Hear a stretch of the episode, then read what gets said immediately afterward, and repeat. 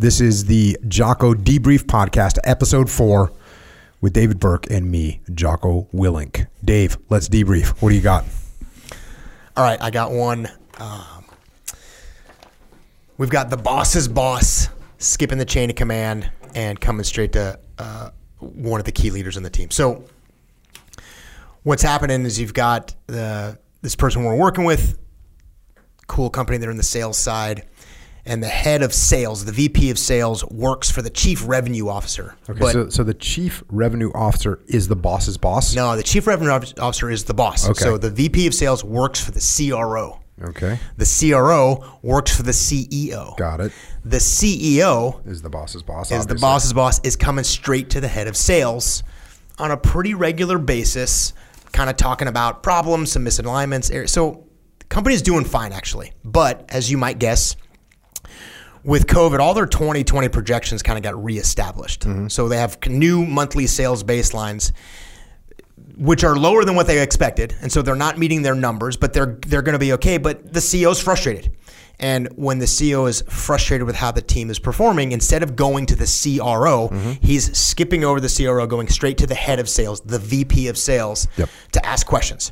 And at first it wasn't a big deal. As it's been happening more and more regularly, the conversation, the reason he called me to ask to talk about it, to kind of talk through the scenario, is that he was starting to get upset. And it was coming through when the CEO was coming down, he was sort of expressing that frustration and making it clear, like, hey, you should. The CRO was getting mad? No, CRO was out of the loop. Okay. The VP of sales was basically telling the CEO, hey, don't come to me, go to my boss. Okay. And interesting. Yes, interesting. And it was, hey, what was bothering the individual about that? The biggest issue was he felt like his boss was being kept out of the loop, and he had to go he had to go smooth things over with his boss because the CEO was going straight to him. Okay. Which actually was happening. He was creating friction. The CEO was creating friction for the head of sales because the head of sales at the end of those conversations had to go to the boss and say, hey, the CEO is coming straight to me. He's upset about these things. These are some problems. Hey, what do you think I should do? How do I handle this? I'm starting to get frustrated with the boss, with the CEO. Okay. Make sense? Yes. It makes sense. It makes sense that could be interpreted as an issue that needs to be discussed. Yes. I should say, does the scenario make sense? Yes. I mean, the answer. So, I mean, because, and I guess why I'm chuckling is because this does not seem like a type of problem that we're getting very super concerned about, because it doesn't sound like isn't a huge threat to really anybody. That's right. This is actually not a big deal. That's kind of the crux of this debrief. Hey, what do you think I should do? And my answer was, first, don't get mad. There's nothing to be mad about. The reason the CEO is coming to you is that the company's underperforming a little right now. This is a tough time. There's a lot on his mind. But I wanted to talk a little bit. I wanted there to be more to it other than, hey, just stay detached, which you need to be detached. Don't get frustrated and push that frustration back on the CEO of all people. But I wanted there to be more reasons. And what I wanted to uncover was, hey, let's think about why this is happening. Why is the CEO coming straight to you? And the way we kind of talked about it is there's kind of two scenarios that you could play out. I don't know which is which yet. Let's figure them out. One could be actually a really good thing. CEO's got a lot of trust in you, understands that you're close to the front lines, sees you as a person who can solve problems, sees you in a position that can shorten the amount of time he can get straight answers that he needs on problems that he thinks are important to the company. The other side of it could be maybe the CEO has lost the confidence of the CRO, the intermediate leader that works for him, that's in between, in skipping this person coming to you because doesn't think the CRO is doing a very good job. And that's not a good. You don't want your boss to be misaligned with the big boss. So there's kind of two different things to think about. The first and most important thing that we talked about was, hey, if the boss is coming to you with questions, that's okay. He can skip the chain. He can kind of do what he wants. There's nothing to get frustrated. Just answer the questions. Just give him the information that he wants. And then you most certainly want to stay aligned with your boss. So when the CEO is done and goes back to his office, go to the CRO and say, hey, wanted to give you a heads up. CEO came down to me. These are the questions he asked. And then the most important thing there is you and the CRO need to get aligned. You need to kind of figure out what's going on here. What are the frustrations from the CEO? Why does this keep happening? And what can you do to, A, if your leadership is having problems, how do you help them? But more importantly, how do you give the CEO what he needs before he has to come down and find you? And really what it boiled down to is he wanted projections, more accurate and more up-to-date projections on how far below the line they were going to fall this month.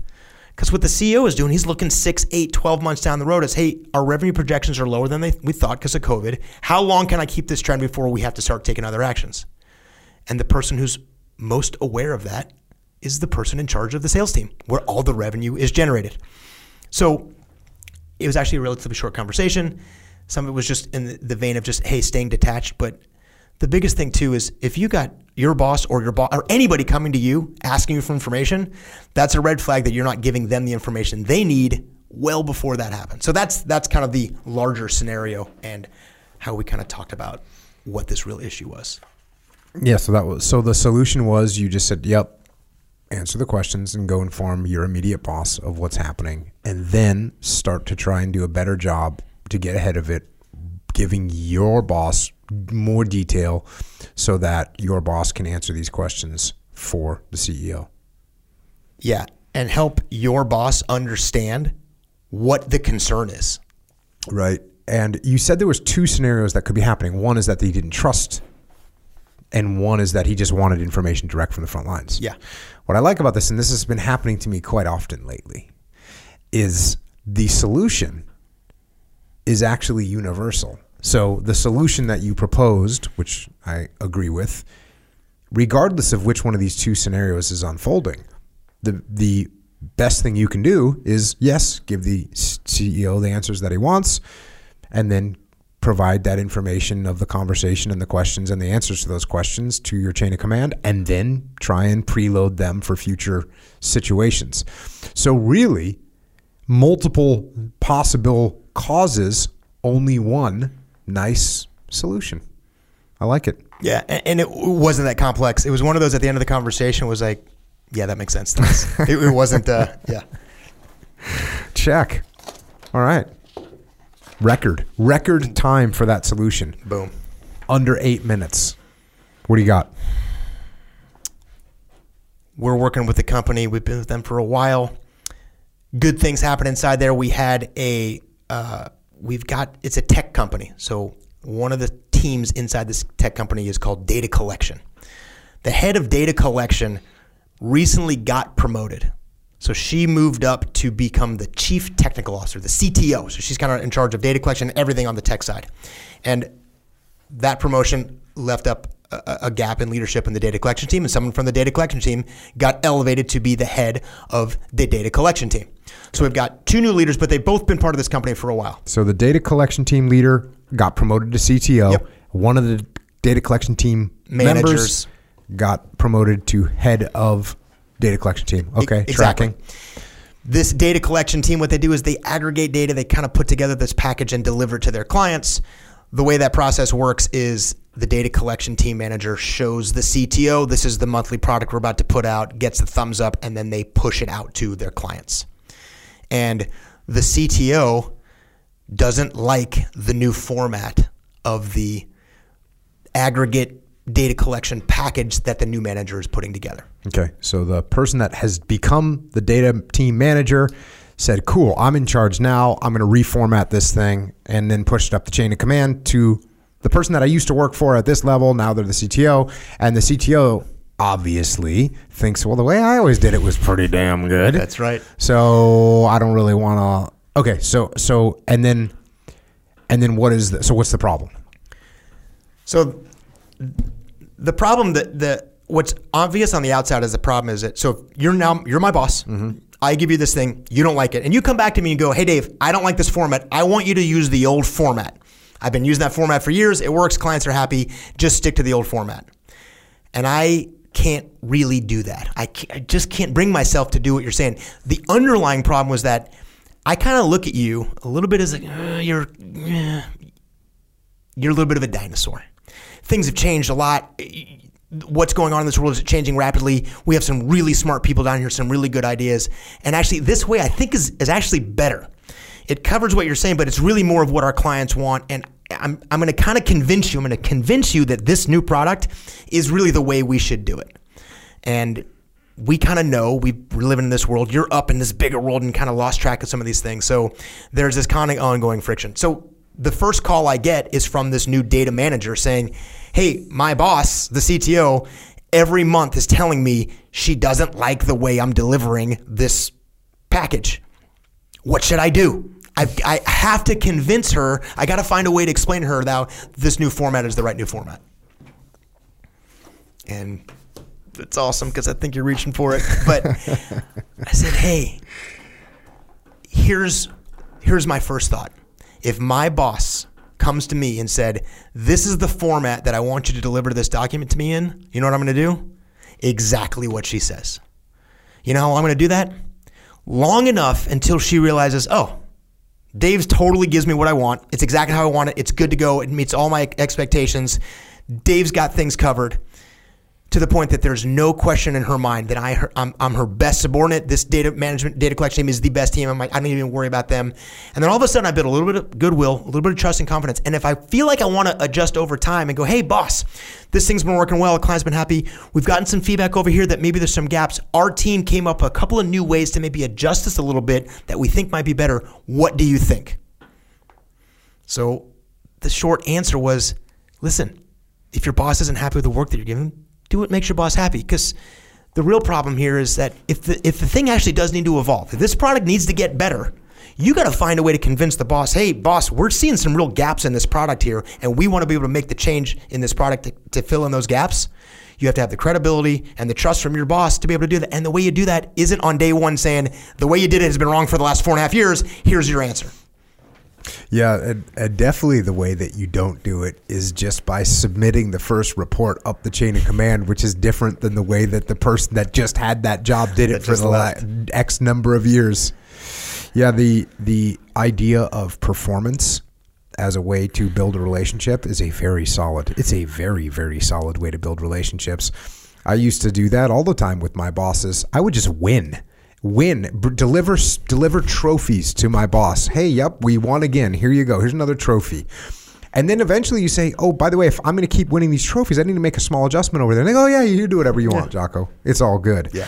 That is and the thing, if people are listening to this, the thing I was reaching for was the book Leadership Strategy and Tactics, which I wrote, which has a big section about this exact thing, because this does happen. And clearly, there's a little ego thing that we have to pay attention to here. On a most recent Jocko podcast, we talked about some things to think about as you're deciding how you're going to execute. And there's some cornerstone things that lead you in the right direction. One of them is being able to detach. One of them is keeping your ego in check. One of them is seeing other people's perspective. And then the last thing you have to watch out for, an underlying thing, is that you're just not getting complacent. So, when you pull your ego out of it, your ego is probably the thing that's saying, hey, my way is better, which is the quote that you used, my way is better. When you're not detached, well, then you might not understand what the strategic vision is from up the chain of command. You might not see that your ego is out of control. And then the perspective. What's the perspective of my boss? And why am I not seeing it?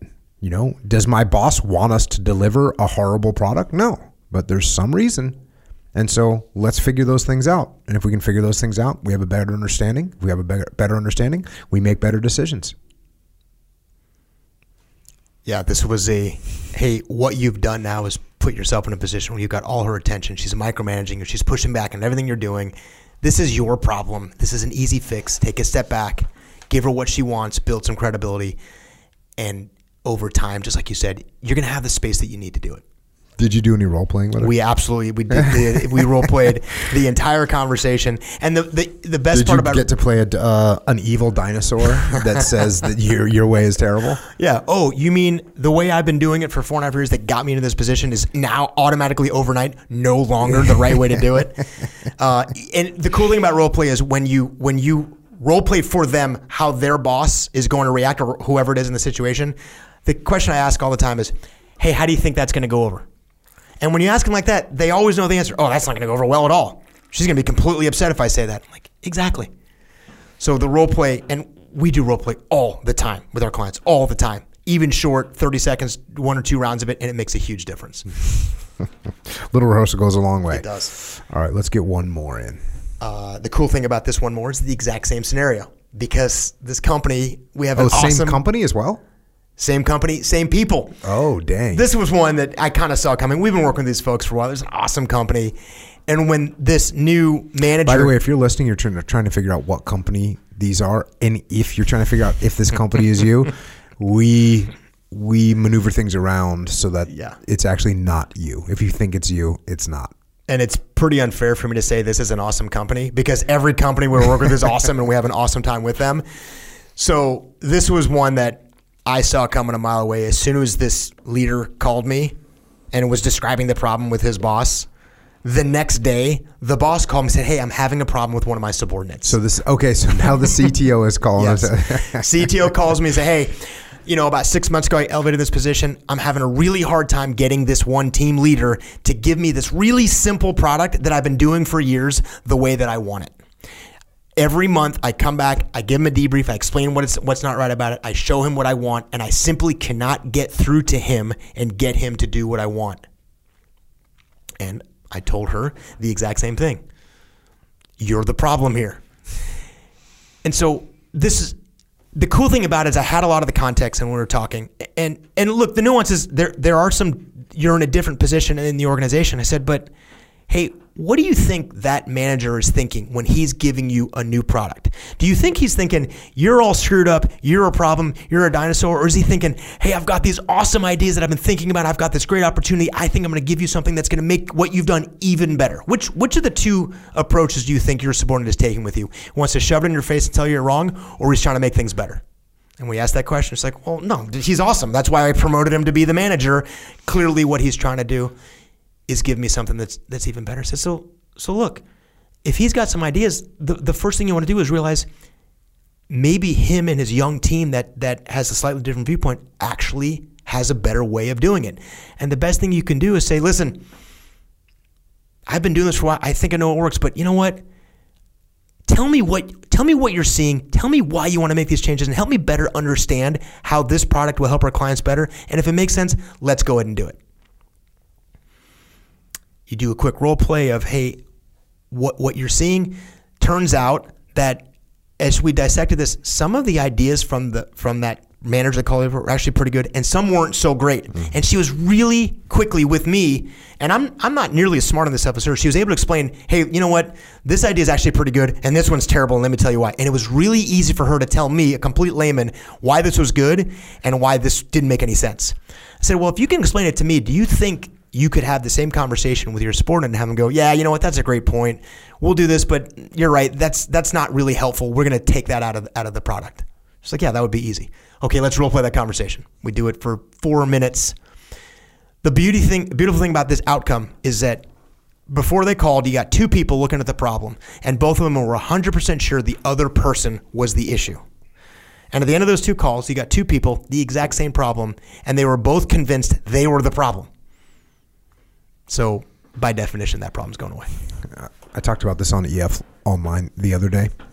This is a little something that we like to call overlapping fields of extreme ownership, meaning people that are working together that if they both think it's their fault, they both try to solve the problem from their position. And on the battlefield, it means, you know, if Dave and I have certain corridors of fire, certain fields of fire, we want them to overlap because we want to make sure that there's not a gap in between what you can see and what I can see, because then an enemy could sneak in there. So that means we set up our fields of fire so that they overlap. So there's no one going to be able to sneak through. And that's what happens with extreme ownership is Dave solves the problem from his position. I solve it from my position. And that means this problem is not going to get through. Yeah. It's not going to get through. So that's a positive thing. And the opposite is when we're blaming each other. Well, now there's no overlap. And as a matter of fact, the problem is there and it's not going to get solved. I don't know. I haven't quite figured out if there's an in-between. I guess the in-between is if I take ownership of the problem and you don't, yeah. Look, I have a pretty good chance of getting it solved, but I'd rather we both are taking ownership, right? So if it's just one member taking ownership, look, I'm probably going to get the problem solved, but there's a chance that I can't quite reach the end of, I can't quite cover the whole problem. So ideally, we both take ownership. And what happens is when I start to take ownership of the problem and say, Dave, this is my fault. What do? You say, actually, there's some things that I could do different. So we end up with the overlapping.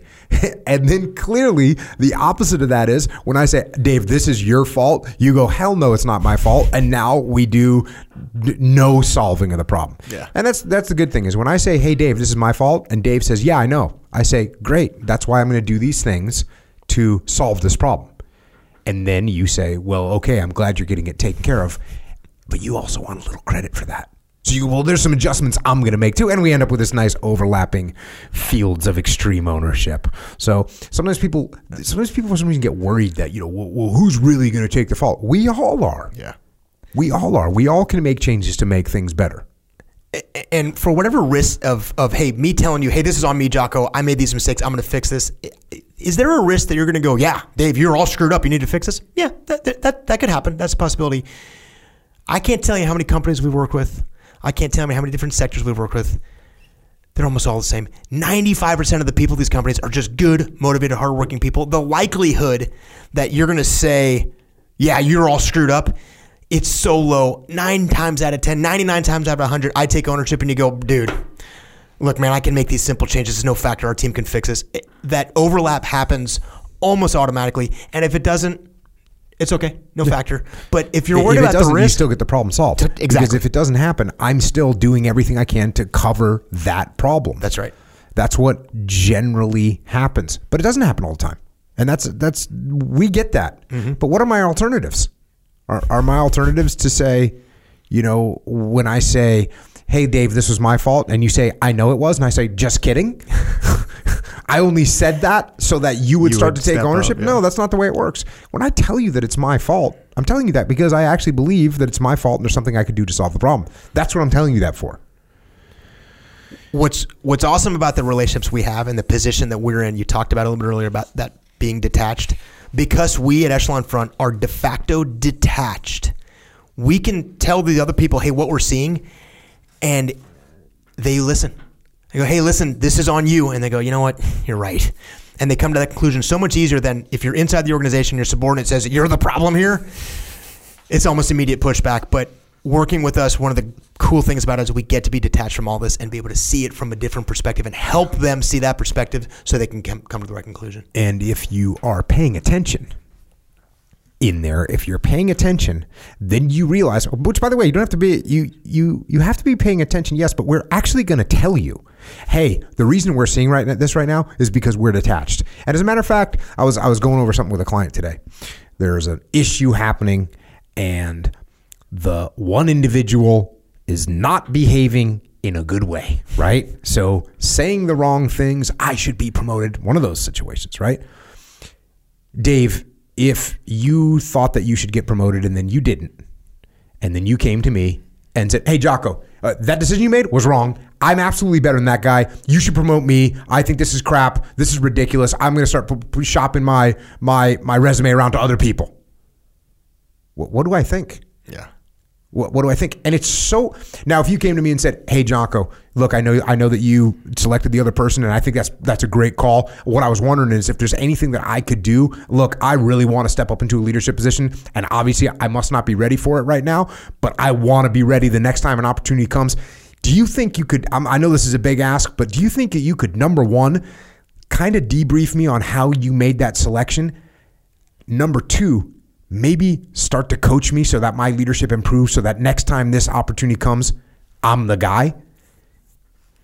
Which one of those two people? I mean, if you came to me and said that, the guy that I selected didn't have that attitude. Yeah. I'm actually, I'm rethinking this right now. So when you explain that to someone, So if you were the guy that came to me and did that, and then I said, hey, hold on a second, let me tell you about a situation I'm dealing with over here, and I explained that exact situation that you just did to me and changed the names, you'd say, oh, dude, you should definitely take the guy with the good attitude that wants to learn. And I'd say, okay, great. So what you're saying is you don't want to get promoted because that's what you just did to me. So that de facto detachment, all you have to do is flip around the story and take that person and change their name and change the business, and you explain the story, and 9 times out of 10, the person knows the right answer, but they don't behave that way. And the reason that they don't behave that way is because they don't detach, they let their ego get in the way, and they don't understand the perspective. Yep. Because when you're wrapped up in things, you can't see. You need, go when we went to Gettysburg for EF Battlefield, where there was several locations where you could get on the high ground, literally. And that high ground has multiple meanings. One is, hey, I'm above, I'm in a visual place where I can see more, right? That's the definition of detachment. I'm in an elevated position. I'm not receiving freaking musket fire. I mean, this is before smokeless ammo, so you had, or smokeless gunpowder, so you had the battlefields filled with smoke. You can't see anything down there. So you get into the high ground, into the elevated position. When you're on the Gettysburg battlefield and you get up to these elevated positions on Little Round Top, and you look and you can see almost the entire battlefield, and you think, wow. Imagine trying, and then 10 minutes later, you're on the ground and you think to yourself, how could I possibly direct a battle when I can see 100 yards to this next tree line and that's it? Yeah. And meanwhile, 10 minutes of walking up the hill and you can see the entire battlefield. That is detachment. And when you can detach from your emotions, it gives you that much power. When you can detach from your ego, it gives you that much power. When you can see from a different perspective, it gives you that much power. And yet we fail to do it all the time. The other part of the high ground that's important to remember is the high ground on the battlefield is something that you do not want to give up. It gives you such a clear advantage that when you give it up, you're giving it up at your peril, especially if you allow the other person to get the high ground. But even if you don't do that, if there is someone in the low ground and you decide, you know what, I'm going to go down there with them, at a minimum, you've given up at your advantage. At worst case, they've taken the high ground and now you're completely destroyed. So how does that translate to the business world? Well, here's how it translates to the business world. And to life, and to being a leader. There are certain principles that you have. And I shouldn't say there shouldn't be a lot. There likely is not a lot of principles that are as solid as high ground. In other words, you know what? There is a line that I am not crossing. I will not give up my high ground. So if you want me to, overcharge a client, we're not doing that. That is not happening. If you want me, whatever, think whatever immoral, illegal, unethical thing. And you could also say anything that you don't want to print in the newspaper about what the company did, right? What my company did. So there you go. Those are things. And look, we've been working together for quite a while now. What percentage of things am I rigid and unmovable on, right? There's a very tiny percentage. That's what the high ground is. Yeah. The high ground is, look, these are things that I'm not going to give up. I'm not going to do it. And so then you take those things that you're not going to give up, and maybe those are principles, maybe those are operating functions that you have that you're just not going to change because it's a principle that you have to adhere to. And then you get into the ethical high ground, which is, now you want me to do something, or you do something that you shouldn't do. If I accept that or I participate that in any way, it is almost impossible for me to get the high ground back. So as you go through life, when you give up the high ground, It's very challenging to try and get that high ground back. You can do it, but it might take a very long time. If you break someone's trust, right? If you lose trust with someone, you kind of gave up the high ground. Now look, you can try and get it back, but it is going to be a fight. You've got gravity against you. You've got the angles against you. It's a horrible situation to be in, and it's going to be a fight. So that's why when we talk about keeping the high ground, it covers all these different bases. And it's something that you should think about before you make a move. Just, you know, when you're doing land navigation, this is another time you want to keep the high ground. You don't, guess what happens when you go downhill? You have to go uphill again, yeah. Right? I'm not talking about you're under attack. I'm just talking about you're moving through the woods or through the mountains. When you're on the high ground, you want to stay there, because every time you take a step down, at some point, you're going to have to step back up. So pay attention to your altitude when you go through life, when you take a step, when you move. Ask yourself, am I taking a step down? Am I losing altitude right now? And pay attention to that. Because if you pay attention to each and every step that you take, you'll find that you won't look up, and all of a sudden, and here's what's scary. You don't want to pay attention when you're going downhill, because it's a little bit easier. And it's just a little bit easier. So your mind's telling you, hey, you know, it's okay. We can get that back later. You don't want to do it. You want to get the high ground, and you want to maintain the high ground. And that's probably a good place to stop for today. And if you want to dig deeper into all these aspects of leadership in any arena, you can join Dave and me and the rest of the team at EFOnline.com, where we solve problems through leadership. If you want guidance inside your organization, if you want the team to come out and work with you, you can check with our leadership consultancy at EchelonFront.com. I've also written a bunch of books on the subject of leadership, extreme ownership, the dichotomy of leadership, and leadership strategy and tactics. Got some other podcasts.